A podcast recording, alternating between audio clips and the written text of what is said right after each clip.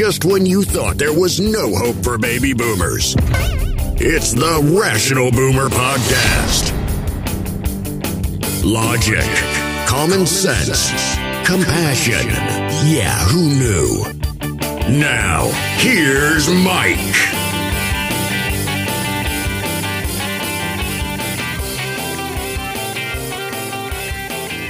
We are back on the Rational Boomer podcast. Hopefully, your day is going well. It is Friday. Depending on when you're listening to this, I'm either en route or in Savannah, Georgia. Going down there for the weekend, coming back on Monday morning. So I'm not going to be gone long, but we'll continue to do the podcast from Savannah. And it's a very opportune time because, of course, the runoff election is on the 6th. I'm coming back the 5th, but uh, the election is the 6th. And I feel very strongly about how this is going. You've got uh, record setting uh, early voting, and that's usually a positive for the Democrats. Uh, Herschel Walker continues to expose himself as a complete idiot. I don't see how Raphael Warnock possibly loses this. It, it just doesn't seem possible. But as I said, it's going to be interesting to be down in Georgia and get a sense of what the atmosphere is. When you hear tomorrow's podcast, it'll be recorded from Savannah. We'll try to get a feel for how it's going down there and what people are doing. But uh, I always look forward to going down to Savannah. Love the people, love the city. It's a wonderful place. And uh, I'm going to keep my fingers crossed that Raphael Warnock beats Herschel Walker. But I don't know that we need much superstition or luck. I think Raphael Warnock has this. And it'll make a big difference for the Democrats, too. You see, when you have a 50 50 split with the vice president being the tiebreaker, you got to kind of work with the Democrats, you know, share uh, power in committees and all that sort of thing. But if you've got that one extra senator, you don't have to do that. You get more people in the committees, you get more power, generally speaking.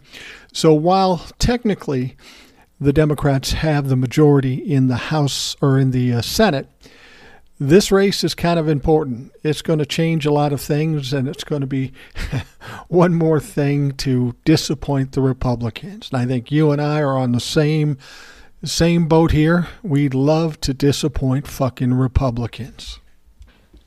All right, before we get into the show, we've got uh, some emails to read. This one comes from Paige. Hey, Mike, I thought you may get a kick out of this. You were on the top of my Spotify 2022 wrap up. There is no doubt I have listened to you in 2022 more than your wife and sons have combined. Ha ha. Yeah, you, I can guarantee you did. I know my oldest son at least listened to 10 minutes of one of the shows, but yeah, there's no question you've listened more. And Paige, I appreciate it immensely. I imagine as we head into the new year, you will continue to be my go to podcast first thing every morning. Thank you for sharing your gift to Gab and staying up at night recapping the news highlights. Enjoy this Georgia weekend ahead. Paige. Well, thank you very much, Paige. And what, what Paige is talking about, if you don't listen on Spotify, you don't know this. But because I do the podcast on anchor.fm, which is owned by Spotify, they have this wrap up. Now, if you're a listener, it'll tell you what your listening habits were. If you're a creator or a podcaster, it tells you about all of your podcast. And it was kind of interesting to see how many hours I produced, how many people listened, and uh, I was almost impressed with myself when I saw this. Uh, it's amazing the growth this podcast has gotten over the last year, and I'm only hoping that it continues to grow at that pace because. Uh, then we can fuck with Joe Rogan. Nah, that's off a ways.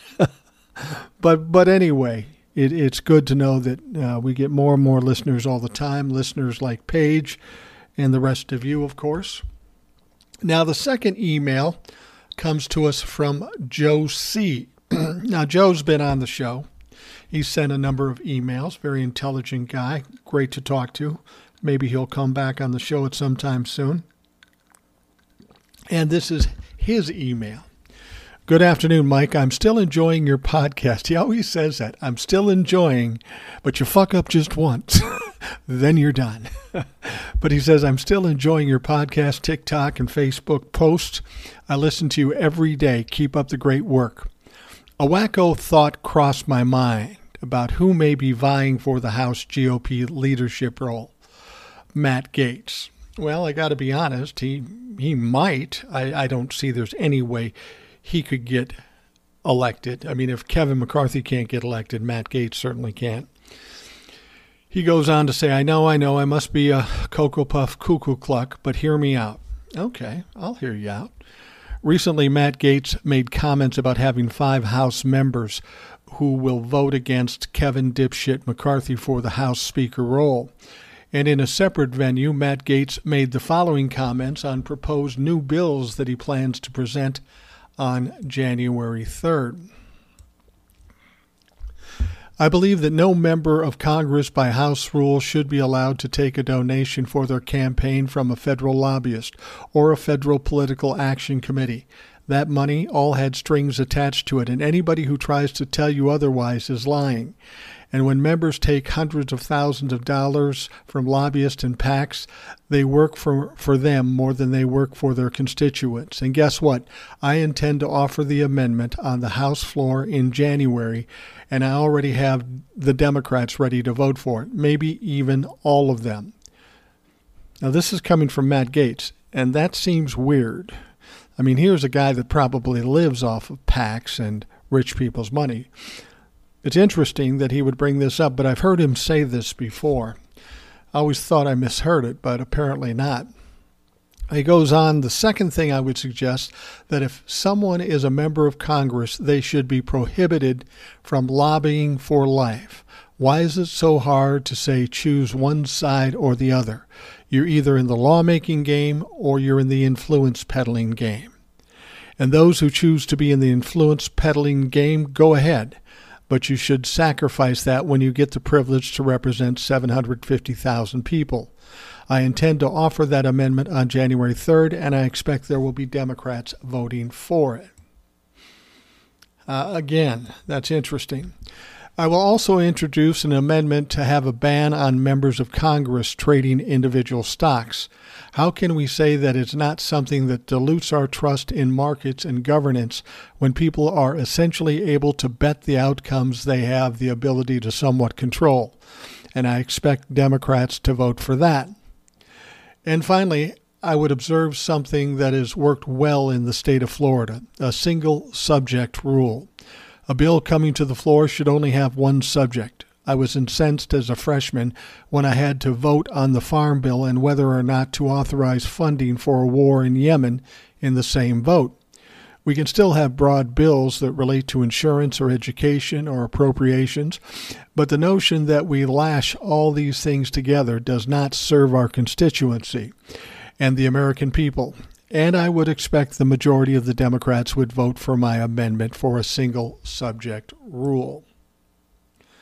Now, Joe C. comes back. He says, Okay, Mike, while I agree with all those proposed bills that Matt Gaetz claims he will introduce on the floor in January, it certainly seems like he's pandering to the Democrats and lining himself up to become Speaker of the House. All he needs is for the Democrats to vote for him. Another thing, if these bills are so important to him, why doesn't he present them now? Maybe, just maybe, he's trying to leverage a chaotic situation to achieve his own political endgame and maybe protect his own ass from potential investigations and indictments. And yes, I know I'm I'm a bit whack for suggesting his intentions, given that he's asked for a blanket pardon from Trump. But in this crazy world, anything is possible. Have an awesome day, Joe C. Well, you, you pose an interesting situation. If you grab somebody off the street and said Matt Gaetz is suggesting all these things, um, or if they, if you just said some representative is suggesting these things, the last person they would pick would be Matt Gaetz. So to me, that's troubling. When you get somebody who is as vile as Matt Gaetz, you got to question it. Maybe he is pandering to the Democrats. Maybe he thinks the Democrats are so stupid that they'll say, oh, yeah, Matt's a good guy now. He's doing the things we want to do. Let's vote for him. I got to be honest with you. You don't want to vote against a bill like that. I'd be surprised if those bills ever come up. It's easy to say. And maybe he is trying to get the Democrats to vote on his side for the Speaker of the House. I mean, he is a criminal. He is corrupt. He's a child sex trafficker. There is nothing he can do to redeem himself or rehabilitate himself. And maybe that's what he's trying to do. But it's not going to work. I'm a bad guy. Now I'm a good guy. This isn't WWE wrestling. You're a heel, then all of a sudden you're a baby face. In the world of politics, when somebody does that, that should be a red flag. What's that old phrase? If it looks too good to be true, well, then it is. Matt Gaetz is problematic.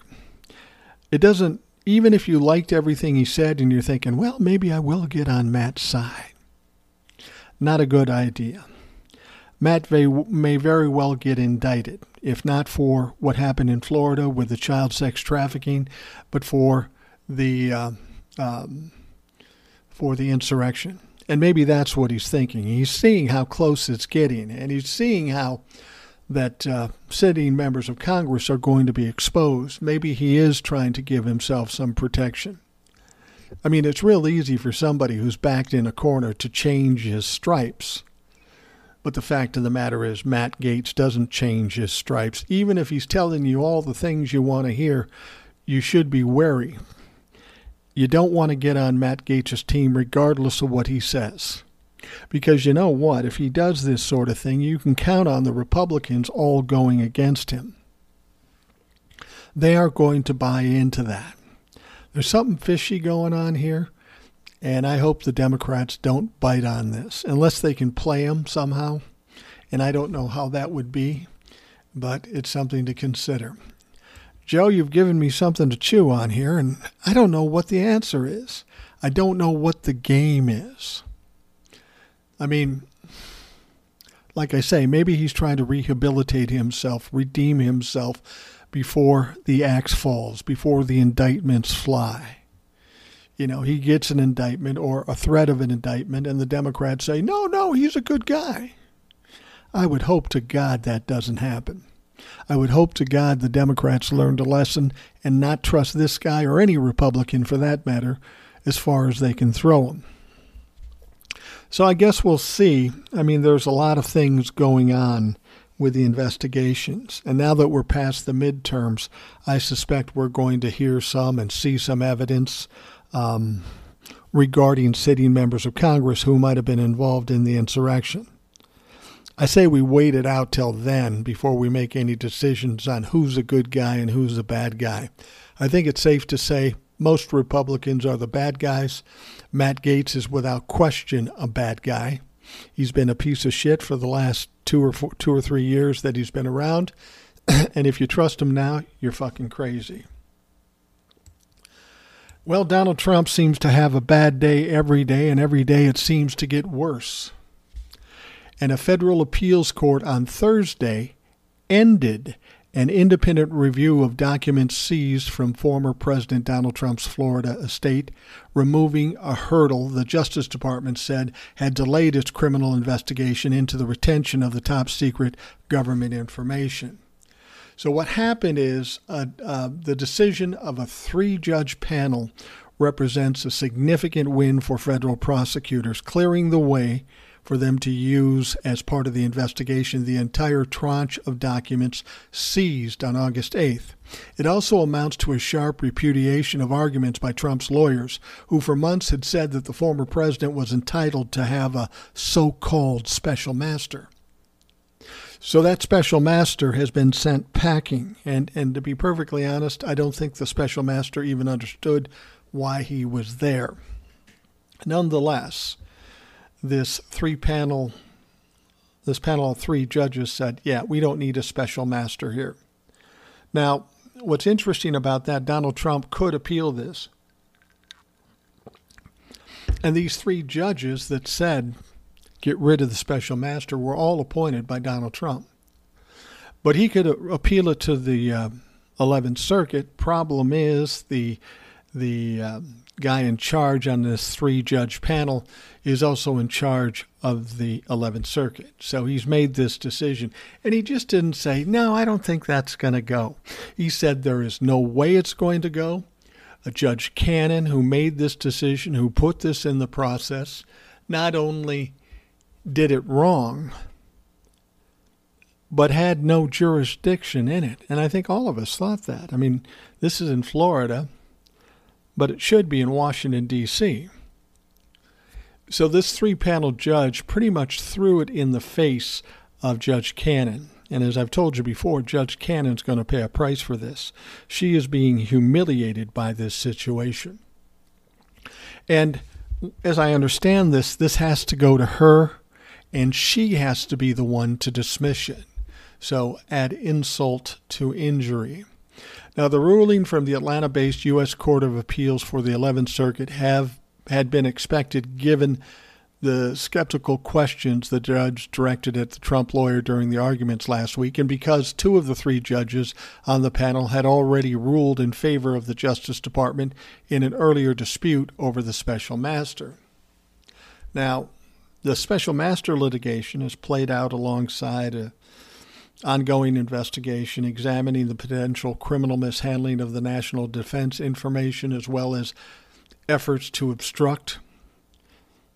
Merrick Garland last month appointed Jack Smith, and uh, this is going to take away the final hurdle.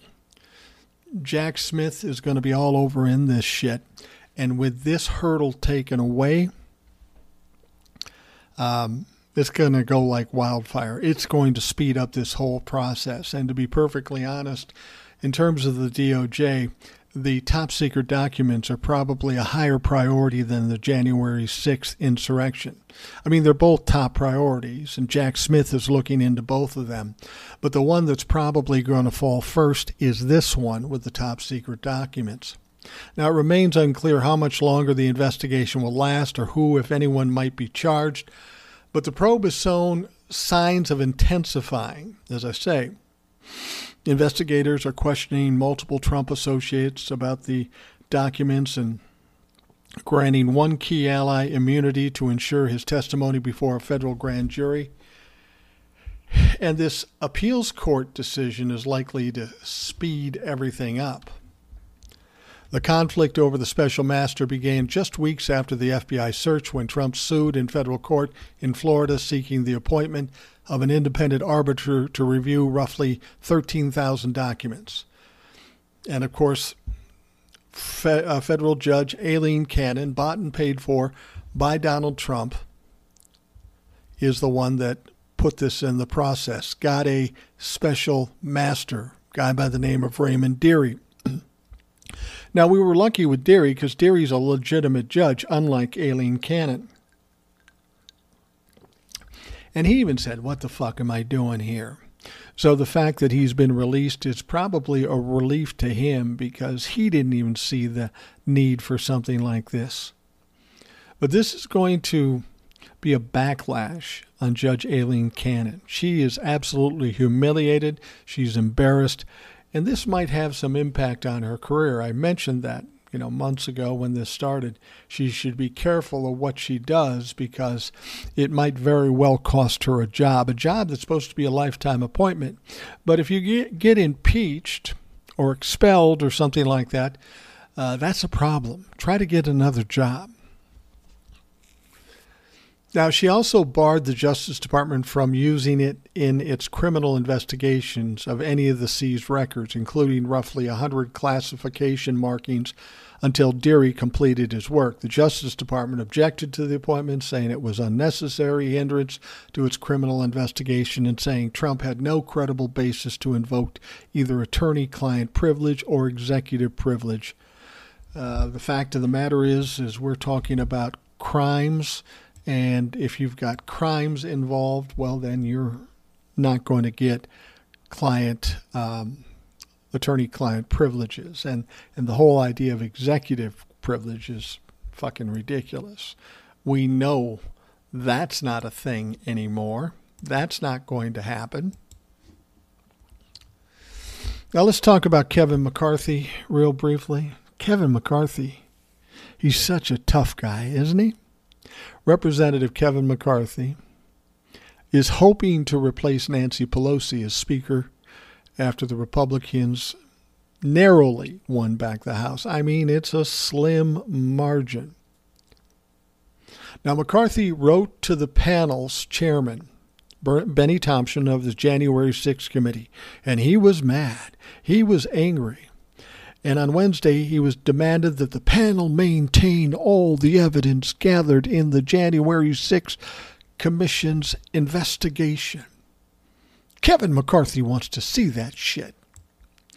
He says it's imperative that all information collected be preserved, not just for institutional prerogatives, but for the transparency to the American people, the letter reads. Now remember that. He's real concerned about transparency for the American people. Now, the official congressional records do not belong to you or any member, but the American people. Again, remember that statement by Kevin McCarthy.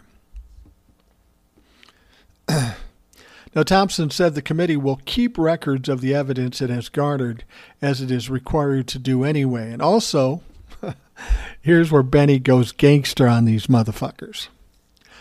Bennie says, What we're planning to do is release the majority of those findings to the public. so McCarthy can get his copy, but he's going to have to get in line.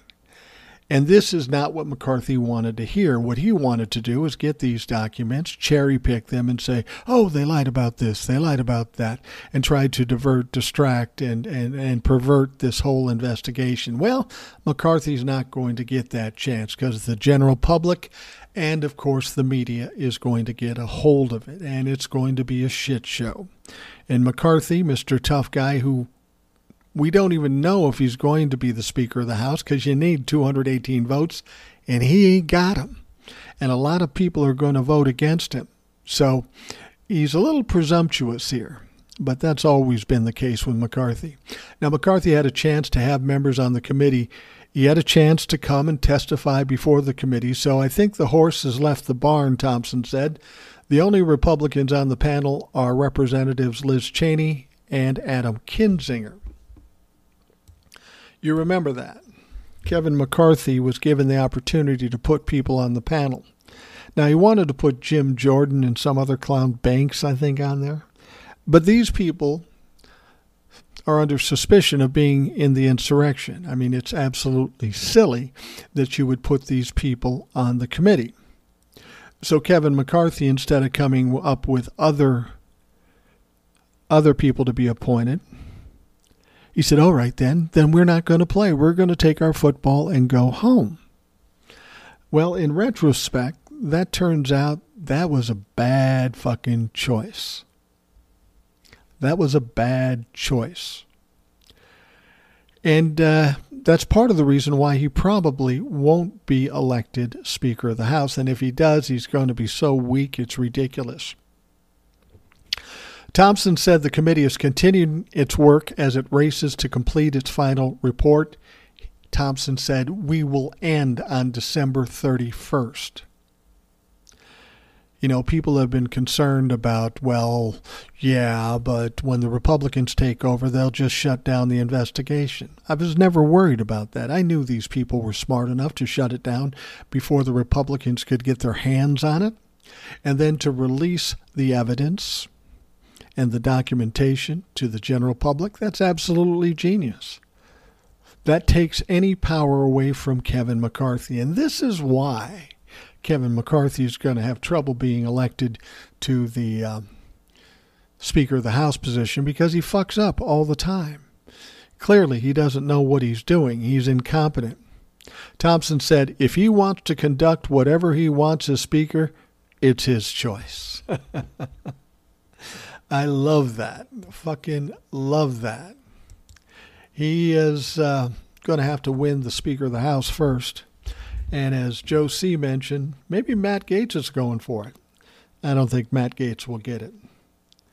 He won't get most of the Republicans to vote for him because he's part of the MAGA group, and there's a lot of people trying to step away from the MAGA group. The Democrats are not going to buy into this shit because they're going to need more than Matt Gaetz to vote for these things to pass. Uh, so just because Matt Gaetz may present the bill remember, the Democrats don't have the majority, so they'll need some other Republicans to vote for it. And uh, that's not going to happen. Not enough of them, anyway. I know Matt Gaetz is thinking he's doing a thing here, but he's not. Now, let's talk about Arizona. We heard about this situation where one county in Arizona, Cochise County, was refusing to certify the election in Arizona, which is absolutely fucking stupid. If they refused to certify their election, there would be a Republican who won the congressional seat where that county is part of that district. And if they did not or would not be able to turn in those votes because they refused to certify, that would cost that guy the election and hand it off to the Democrats. So go ahead and do it. It's also crazy because what it would do, it would take away votes from Kari Lake. Uh, it would make a wider stretch between Kari Lake and Katie Hobbs, and uh, then there would be no need for a recount or anything like that. But you got to give Katie Hobbs some credit. Katie Hobbs is the Secretary of State. She's the one running the election. She's making the decision to sue Cochise County to force them to certify. But they're saying, no, we're not going to certify. What they apparently don't understand, it's not only a lawsuit, but it's a crime for them not to certify. People can go to jail for this shit. But Katie Hobbs could have said, okay, don't certify. Let the Democrat win the congressional district and let my win over Kari Lake be that much wider. She could have done that, but uh, she chose not to. She chose to do it the right way, and that's why it's probably good that she is now going to be the governor governor of Arizona as opposed to Kari Lake. Kari Lake is whining and crying. Election fraud the worst election in history.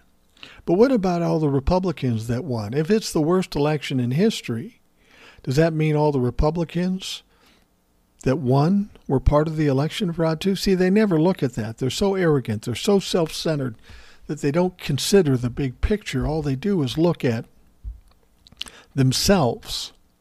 Now, here's the interesting thing they had to go to court today. They had to appear in court, the people in Cochise County that refused to certify the election. Now, they were having a little trouble because they kept wanting to get a lawyer, but every lawyer turned them fucking down. And why did they turn them down? Because it's a losing proposition. What they're doing is illegal. A lawyer is not going to walk into that fucking mess. so, after being ordered to do so by a judge just 90 minutes earlier, the Cochise County Board of Supervisors voted Thursday afternoon to certify its election results. Oh, these tough guys said, We're not going to certify, we're going to show the libtards. Um, but a judge told them, Yeah, you need to get this fucking done. Shut the fuck up and just do your job. And they did. Now, earlier Thursday, Pima County Superior Court Judge Casey McGinley ordered the supervisors to meet at 3:30 p.m. to certify the canvass uh, of their county's midterm election results after they failed to do so by the November 28 deadline. Missing that deadline prompted Secretary of State, as I said, Katie Hobbs, and an advocacy group to file separate lawsuits to force the county to certify the election. And as I said, Katie Hobbs didn't need to do that. I mean, she did it because he knew it was the right thing. It was what she should do as Secretary of State. But it was just the Republicans cutting off their nose to spite their face. Now, McGinley told the board, who was not represented by an attorney after the county attorney refused to defend the supervisors, that in missing the deadline, it had exceeded its lawful authority. They broke the law. Now, Republican Supervisor Peggy Judd said that the emergency board meeting that she couldn't bring herself to make the motion to certify the election results herself, but voted in favor of it when Chairwoman Ann English made the motion. During the previous meetings, Judd and Tom Crosby, who refused to attend the canvass, both voted to delay election certification. We're talking about two people, two dumb fucks that wanted to shut this down you know. own the libtards, if you will. Now, the pair had previously said they refused to certify the election results based on the false belief that the electronic tabulators the county uses have not been certified under state and federal law, which is not true. Of course, they have. These people just do what they do. They get butt hurt and they want to own the libtards. So they pull this shit. They go to a judge today. They can't get a lawyer because they've got no case and it's illegal. And the judge says, Yeah, you're going to fucking do it. Get it done now. So all this bullshit they were doing, they are again made to look like fools. And they had to certify it. Otherwise, these two fucking clowns would have gone to jail. It's amazing how Republicans over and over again try to shove things down people's throats and they get beat every fucking time. You would think they would learn a lesson, but they don't. They keep fucking doing it. And you will see it again before 2024. And during the 2024 election, it's going to be interesting to see what happens. Will these Trumplafucks, will these election deniers finally give up the ghost and just kind of go along to get along, or will they still be fighting in 2024? Common sense would tell you they wouldn't. but when we're talking about the Republicans, we're not talking about fucking common sense. All right, we're going to take a quick break and we will be right back. Now, we're all familiar with Alex Jones and his program InfoWars. And it's fair to say when you listen to InfoWars, Alex Jones is absolutely fucking nuts. He's crazy. He's inflammatory. But in a recent InfoWars program, he wasn't the craziest guy on the show. He wasn't the most inflammatory. In fact, even Alex Jones was getting a little nervous about his guests. So, avowed anti Semites Kanye West and Nick Fuentes joined conspiracy theorist Alex Jones for a deeply unhinged and hateful live stream conversation on Thursday. And this even saw Alex Jones push back against West's open embrace of Adolf Hitler and Nazism. Yeah, Kanye West said he kind of liked Adolf Hitler and he liked Nazis. Now, at one point, Jones attempted to defend West against allegation. The allegation that he's a neo Nazi, prompting a quick reply from West. See, Jones was trying to give him a softball, trying to give him a way to dig himself out of the fucking hole. Now, either West couldn't see that, or didn't care, or really believes the shit he's saying. So this prompted a quick reply from West. He said, I see good things about Hitler. West, during the headline grabbing live stream, which took place just nine days after former President Donald Trump met with the openly anti Semitic rapper and self proclaimed white supremacist Fuentes. Here's what I don't understand he's a white supremacist.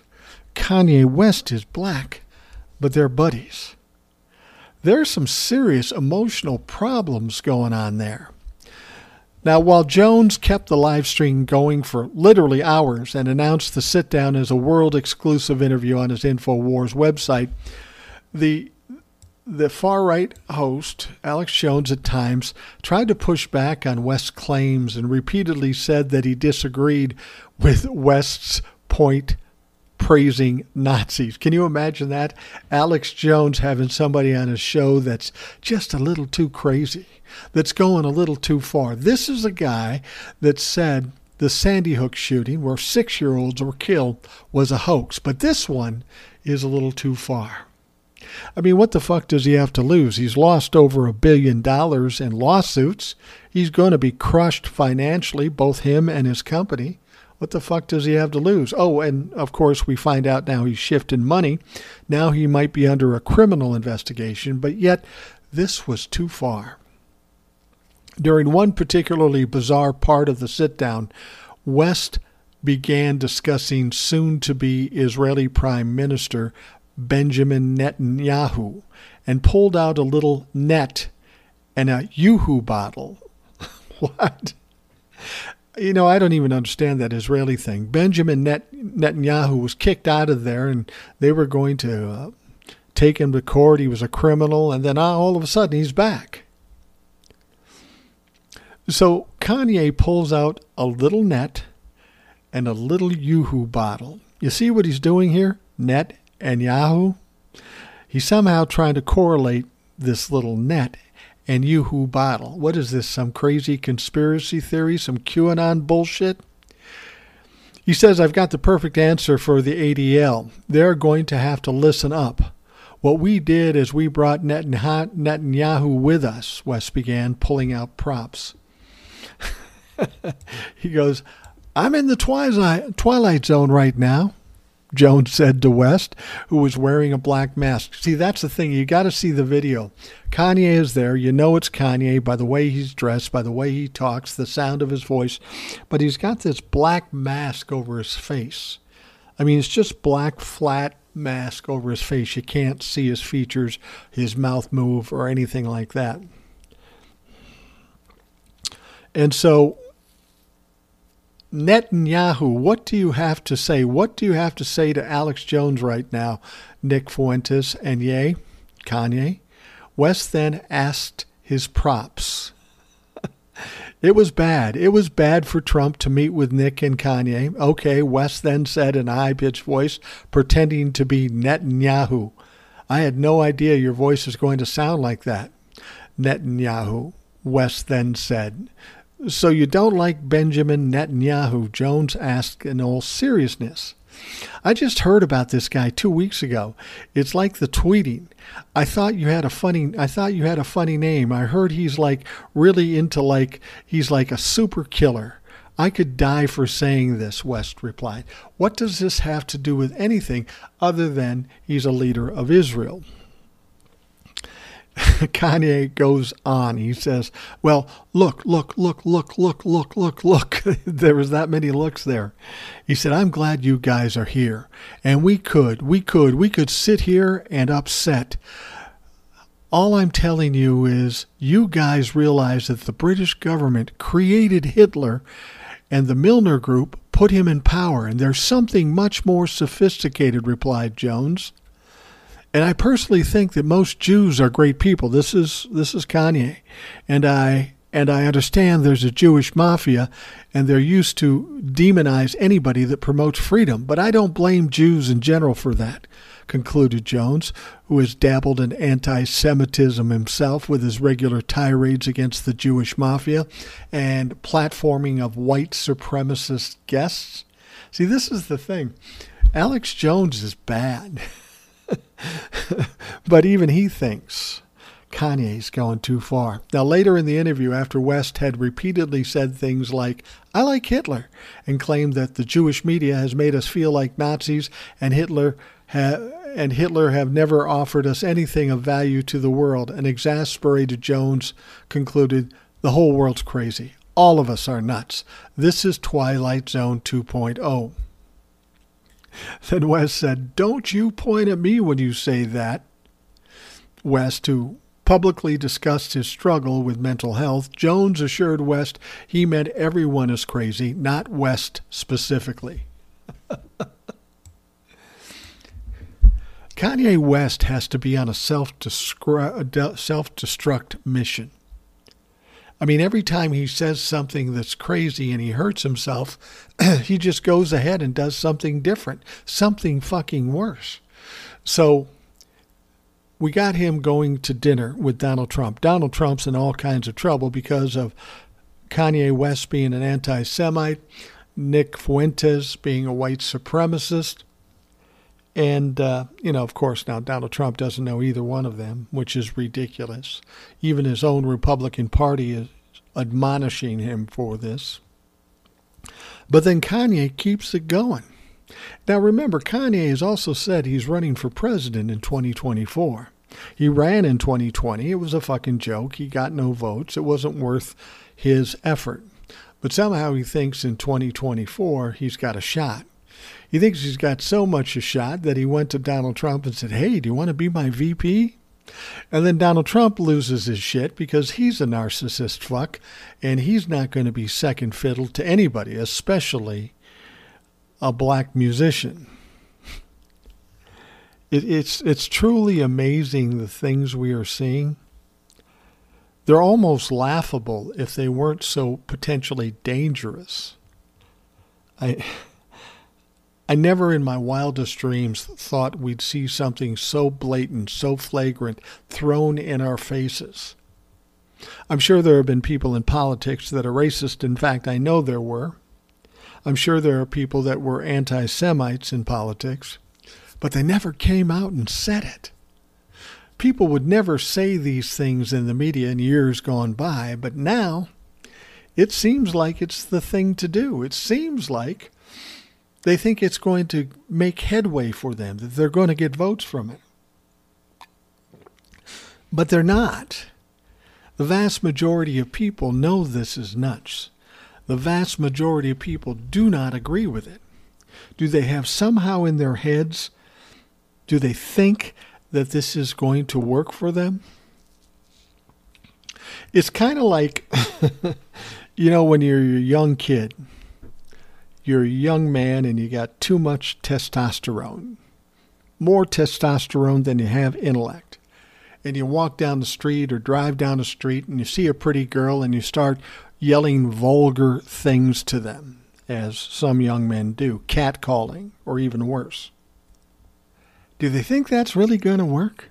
Do you think that's going to get the, the, the young lady to come over and talk to him and say, Hey, I like the way you insulted me. Let's go on a date?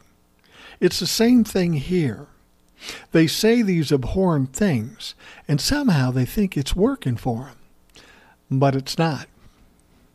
I'm sure when he was sitting there with Alex Jones, Alex Jones had a quandary to deal with. This kind of thing would be right up his alley. He knows it will spur on a lot of views and make money for him. But at the same time, he's in trouble. I don't think Alex Jones has ever run into a situation where he's interviewed somebody who's worse than him. He's used to being the worst of the worst. And then Kanye West and Nick Fuentes pop up, and uh, he doesn't know what the fuck to do. He has no clue. All right, let's talk about some of the activity in New York. We know the Trump organization is on trial for criminal fraud.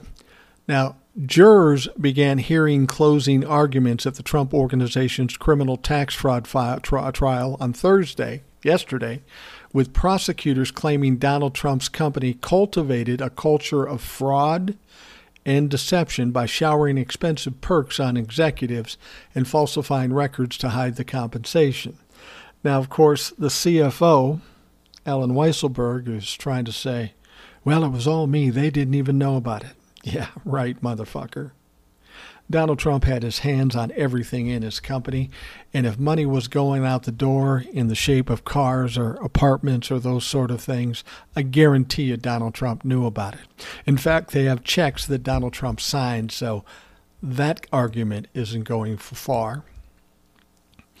Now, the defense argument sought to focus blame for fraud solely on the chief financial officer, Allen Weisselberg, who admitted to a tax scheme to avoid paying personal income taxes on a company paid apartment, luxury cars, and other high end items. Now, the question is why is he still protecting Donald Trump? Well, I don't know. He's still getting paid by Donald Trump. He's not working anymore, but he's still on the payroll. He probably doesn't want that little cash cow to fucking end. The problem is, it could cost him more time in jail. As it is, it's going to be five months. Now, this clown is probably thinking, well, I won't, uh, I won't give in. I won't tell on the boss, and I'll do my five months and then I'll be out and I'll have money put away and Donald Trump will keep paying me. Don't count on it because Donald Trump is not going to have much money by the time this is all over. What you really should do, Allen, is throw Donald under the bus, get as little time as you can, then write a book. I mean, for Christ's sake, you're 75 years old. Five months is a long time for a 75 year old guy. So Weisselberg is now a senior advisor. He has worked for the Trump family nearly 50 years. He started out as an accountant for his real estate developer father, Fred Trump, who had all the money. Donald Trump just got bailed out um, by daddy until the Russians stepped in. But he started working for Donald Trump's company in 1986. Now, the Trump Organization manages Trump's real estate holdings and other ventures, is accused of knowingly helped Weisselberg and other executives avoid paying income taxes on company paid perks. Now, this isn't surprising. You know, in smaller terms, you go to a place to work, they don't want to get mixed up in the taxes and all that stuff, so they pay you under the table. We've all had jobs that do that. And this is the same kind of thing. Well, I could pay you a million dollars a year, or I could just get you a million dollar apartment and you get to live in it free of charge. Well, the problem with that is there needs to be taxes paid on that because, as much as it's a free apartment, it is still income and you didn't pay taxes, hence the reason why Allen Weisselberg is going to jail. But if Donald Trump knew about it, which he most certainly did, he is culpable as well. Now, Trump's lawyers argued that Weisselberg was only intending to benefit himself with his tax dodge scheme, not the Trump organization, and that the company shouldn't be blamed for his transgressions.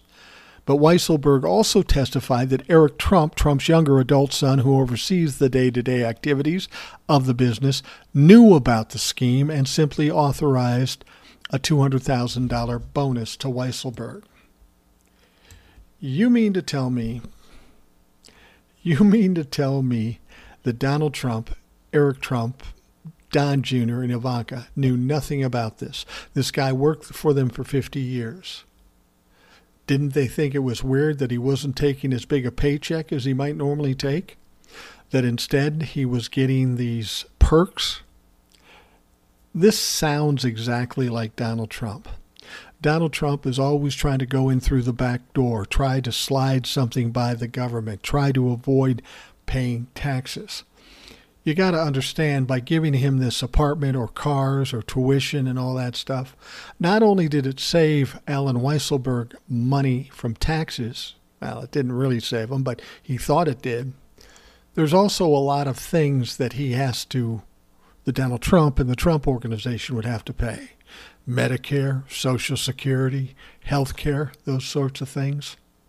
So Donald Trump was trying to subvert all this stuff, keep it off the books well, when you're giving somebody in excess of a million dollars, that's a little hard to keep it off the books, unless you've got the uh, the situation with the IRS gamed, which he must have had because this has been going on for fucking 30 years.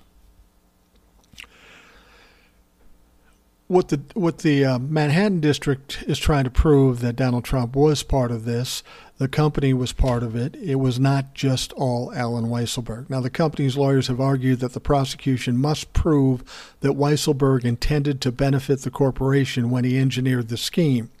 Under New York law, prosecutors with the Manhattan District Attorney's Office must prove that Weisselberg committed his many felonies in behalf or on behalf of the Trump organization wait a minute here. They're saying in behalf, not on behalf, making an awkward phrase that the judge overseeing the case has in something of an understatement called a confusing area of law, according to the New York Times.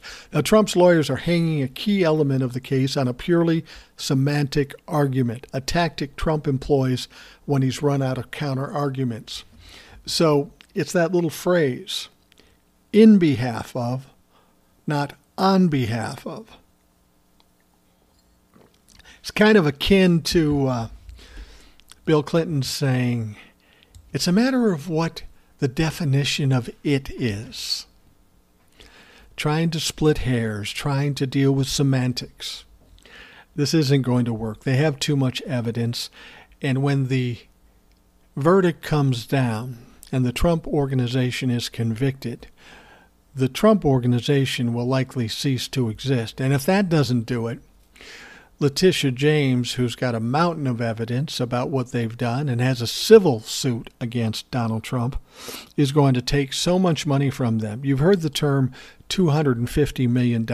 That's where it starts. there'll be more added on to that. That could be 500 million, it could be a billion by the time it's done. So between his company getting convicted and Letitia James winning her civil case, the Trump organization will cease to exist. It will no longer exist. And that will leave Donald Trump with uh, some decisions to make, assuming he's not indicted and not in jail. Letitia James also wants to ban him from doing business in New York. That doesn't mean he can't do business in Florida. I'm sure Ron DeSantis will help him out with that, at least for the time being, until they start fighting about the presidential candidacy in 2024. But this is going to be interesting. We're going to see a verdict here sometime soon. And I guarantee you, it's not going to go well for Donald Trump. Things are falling apart for Donald Trump right now, and that may be the start of the landslide, the avalanche, if you will. Let's talk a little bit about Georgia. I'm going to Georgia. In fact, as you're listening to this, I'm probably in Georgia. So, Donald Trump saddled Republicans with a clearly flawed Herschel Walker as their Senate nominee. This is the guy he endorsed and he's a shitty candidate. And we know that Mitch McConnell had said that. That they didn't expect to win the Senate because the lack of quality in their candidates. But in the final weeks of the runoff election, the ex president has not spent a single dime to help Walker, despite the nearly $100 million of donor money he is sitting on. You remember that whole situation where he was collecting money for Herschel Walker. But what nobody knew at the time when they were donating the money is that he basically split the money 10% to Walker, 90% to Trump. That's the fucking game he plays. So he's got a 100 million sitting in a bank account that he could use to help Herschel Walker. Herschel Walker is underspending Raphael Warnock by quite a lot. He could be helpful, but Donald Trump doesn't give a shit about Herschel Walker, even though he endorsed him. He certainly doesn't give a shit about the Republican Party. So he's just going to keep the money. Now, it's going to be interesting to see what he has to do with that money. Now that he's announced he's running for president, that puts a little more restrictions on that money and what he can do with it. Unless unless he can say I collected it before I announced and that's for something different. That's for my fucking pocket. Now, some 100 groups have poured $69 million into the December 6 runoff between Walker and Democratic Senator Raphael Warnock. And that comes from an analysis from the Federal Election Commission filings through, through yesterday. Now, 10 have spent at least seven figures, led by the pro Warnock Georgia Honor Super PAC, with $19.4 million and Senate GOP leader Mitch McConnell's Senate Leadership Fund with $15.3 million. So Warnock is a little ahead there.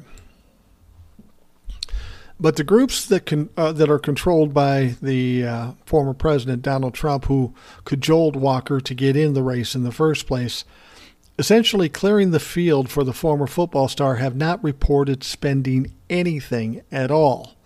That's despite Trump likely having $94 million on hand between the Save the America, Save America Leadership PAC and his Make America Great Again Incorporated Super PAC. Well, Donald, you got all this money. What's it for? You'd think you'd want to help the Republicans, at, at the very least, the Republicans that you're endorsing. But he's not going to spend it. He doesn't care, said Martha Zoller, former advisor to Georgia's popular GOP Governor Brian Kemp. People are really resentful of how Trump has handled all of this. So there's a lot of money out there. But uh, Donald Trump is decide I'm going to hold on to this. I don't really care. So basically, he's kind of walked away from Herschel Walker. And and probably the reason why he's walked away from Herschel Walker is because um, he knows he's going to lose. I think there's no question that Herschel Walker is going to lose with the uh, huge record number of voters, the early voters in Georgia. That always benefits the Democrats. Or the fact that uh, that uh, whatever polling is showing that Herschel Walker isn't doing very well. And I've said this before because we only have one election now, everybody can be focused on this election. They don't have to worry about governor. They don't have to worry about the state elections. They all focused on Herschel Walker. And as I said, you give him another month like they did, well, he's going to fuck himself over. And that's exactly what he did. He makes himself look worse. More women are coming forward to say he did violent things or paid for abortions or gave people rides to abortions. Herschel Walker just looks to be an idiot. Every time he talks, he makes a fool out of himself. They're doing commercials with the crazy shit that he says. They're doing a good job of exposing Herschel Walker for who he is and what he is, and it's not going to bode well for him come December 6th. There's one thing that's been hanging out there the, the potential for a massive rail strike. And this could be devastating to the country. It certainly would impact the inflation numbers, and it would just be very problematic. Yesterday, the Senate voted Thursday. Uh, Sen- yesterday, the Senate voted to impose a union contract on rail workers in order to avoid a massive strike.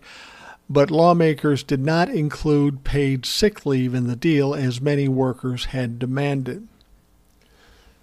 So the government came up with a deal and the rail workers weren't feeling it.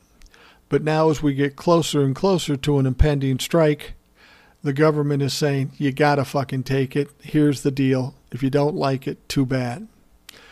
The wishes of the rail workers were essentially sidelined by most Democrats who feared the devastating economic consequences of a strike, including job losses and spiking inflation so the railroads were willing to shit can this country, at least for a period of time, just to get their way, just not to be fair to their workers. Now, Thursday's 80 to 15 vote enables President Joe Biden to sign a bill ending a stalemate between unions and the nation's largest rail carriers ahead of the looming strike deadline.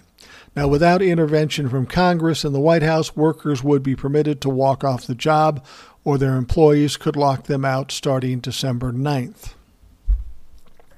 What the fuck good is a union or the threat of a strike if the government comes in and says, no, you can't do that? As much as it would be damaging to this country, it would certainly be damaging to the railroads. And isn't that the point?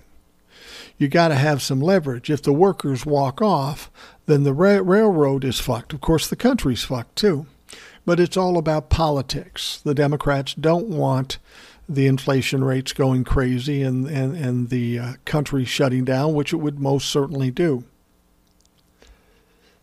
But when you're negotiating, you got to walk it up to the last fucking point. It's a game of chicken here, really. Who's willing to let it let it fly?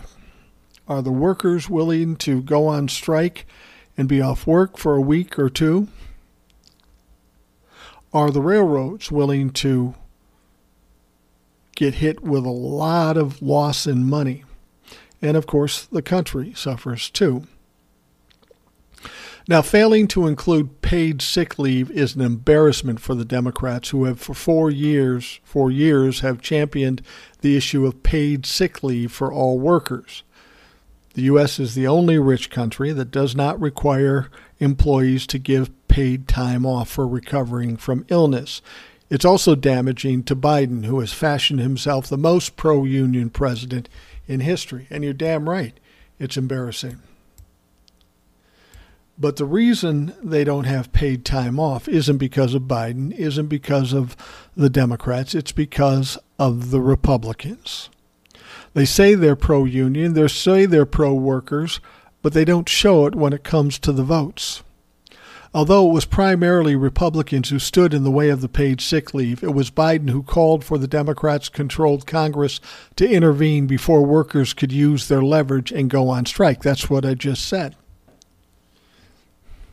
Joe Biden blinked in this case at the detriment to the workers. The whole point of having a union, the whole point of threatening a strike, is that leverage. Now, by doing what Joe Biden did, that took away leverage from these people. Now, I'm sure you're saying, don't pick on Joe Biden. Well, Joe Biden was in a tough spot. he didn't want the country to go to shit, but he didn't want the, the workers to uh, not get their paid time off. So he prioritized what's more important to him, the Democrats in this country. Well, keeping the railways running. So he blinked. Now, earlier this week, the president urged lawmakers to impose a deal as soon as possible without trying to add sick days. The House imposing the rail deal and adding sick leave in two separate votes, creating the possibility that the Senate would drop the sick leave measure. Now, Representative Alexandria Ocasio Cortez said progressive members saw it as the best chance to get workers paid sick days since there would probably be enough votes to implement the contract anyway. This is the best way we could do it. But they didn't get it. Now, here's the interesting thing they, they did offer up uh, sick pay but of course, the uh, Republicans and a Democrat said no. The sick leave amendment fell short of the 60 votes needed. Of course, they implemented the fucking filibuster. The Republicans did. They didn't have to do that. They could allow this vote to go without the filibuster, but no, they fucking did it. 46 Democrats and 6 Republicans voted to give paid leave to rail workers. Again, another embarrassment for Democrats. Some Republicans did support sick leave, but not all Democrats did. What's fu- what's why why the fucking not? I bet you can guess who one of those Democrats was that didn't vote for sick leave. Yep, Senator Joe Manchin voted against it, while Republican Senators Josh Hawley, Marco Rubio, Lindsey Graham, Ted Cruz, Mike Braun, and John Kennedy of Louisiana voted for it. That's weird. What are we in bizarro world? These are the people you would think would vote against it, but they voted for it. Not Joe Manchin though, and not all Democrats. What is that fucking about? I'm very reluctant about setting a precedent for us to be involved, Manchin told HuffPost, echoing the same argument that several Republicans made against intervening in the rail dispute. Manchin said it didn't matter that Hawley supported a sick leave amendment since he voted against the underlying bill that the amendment be modified. He's against the whole thing. So that's kind of an oxymoron, isn't it? Well, that's a good point. Sometimes these fucks do things. They will vote against something knowing it's not going to pass, and then they'll vote for something just to look good. And it's not surprising that somebody like Josh Hawley would pull that kind of bullshit because he did. So the strike has been averted. That's good news for the country. But these folks that work very hard every day, that had some leverage, had that leverage stolen away from them, from the Democrat, by the Democrats and Joe Biden, and the Republicans who refused to vote for it. Now these people are stuck taking something that they don't really want to take. Again, it takes leverage away from them. What's the point of having a union if you can't threaten to strike? Like I say, it's a game of chicken. If you're going to strike, and yes, it's going to affect the country, it's going to affect the workers, but it's going to affect the railroads too. Who's losing the most money? Who is going to blink first? It wasn't the railroads, it wasn't the workers, it was fucking the Democrats. And that should not happen. I will say this about Manchin. He was saying we shouldn't probably get involved in this. That's maybe true. that's maybe true. Let the workers and the railroads deal with it. Let them do what they want to do, and hopefully it'll work out for the best. But everybody's so afraid of what it's going to do to inflation and what it's going to do to this country that they blinked and they force the issue. I think that's a little fucked up, to be perfectly honest with you. When you're negotiating, you got to take some risk. I've said this before. One of the things I've learned about negotiations if you want to win a negotiation, you have to be willing to risk losing. Because if you're not all in and you don't take it right up to the line, there's no chance you're going to win. The first person who blinks fucking loses. The workers lost, but they didn't blink. They were forced into this situation. Do not like this. Hopefully, we can come to some other resolution where where these workers get treated like fucking human beings as opposed to the way the railroads treat them currently. All right, we are going to wrap up the Rational Boomer podcast. I thank you very much for spending the time and listening. I hope you have a great day. We'll talk to you again tomorrow from Georgia. Thanks for listening to the Rational Boomer Podcast. Don't forget to subscribe so you don't miss an episode. We'll see you next time.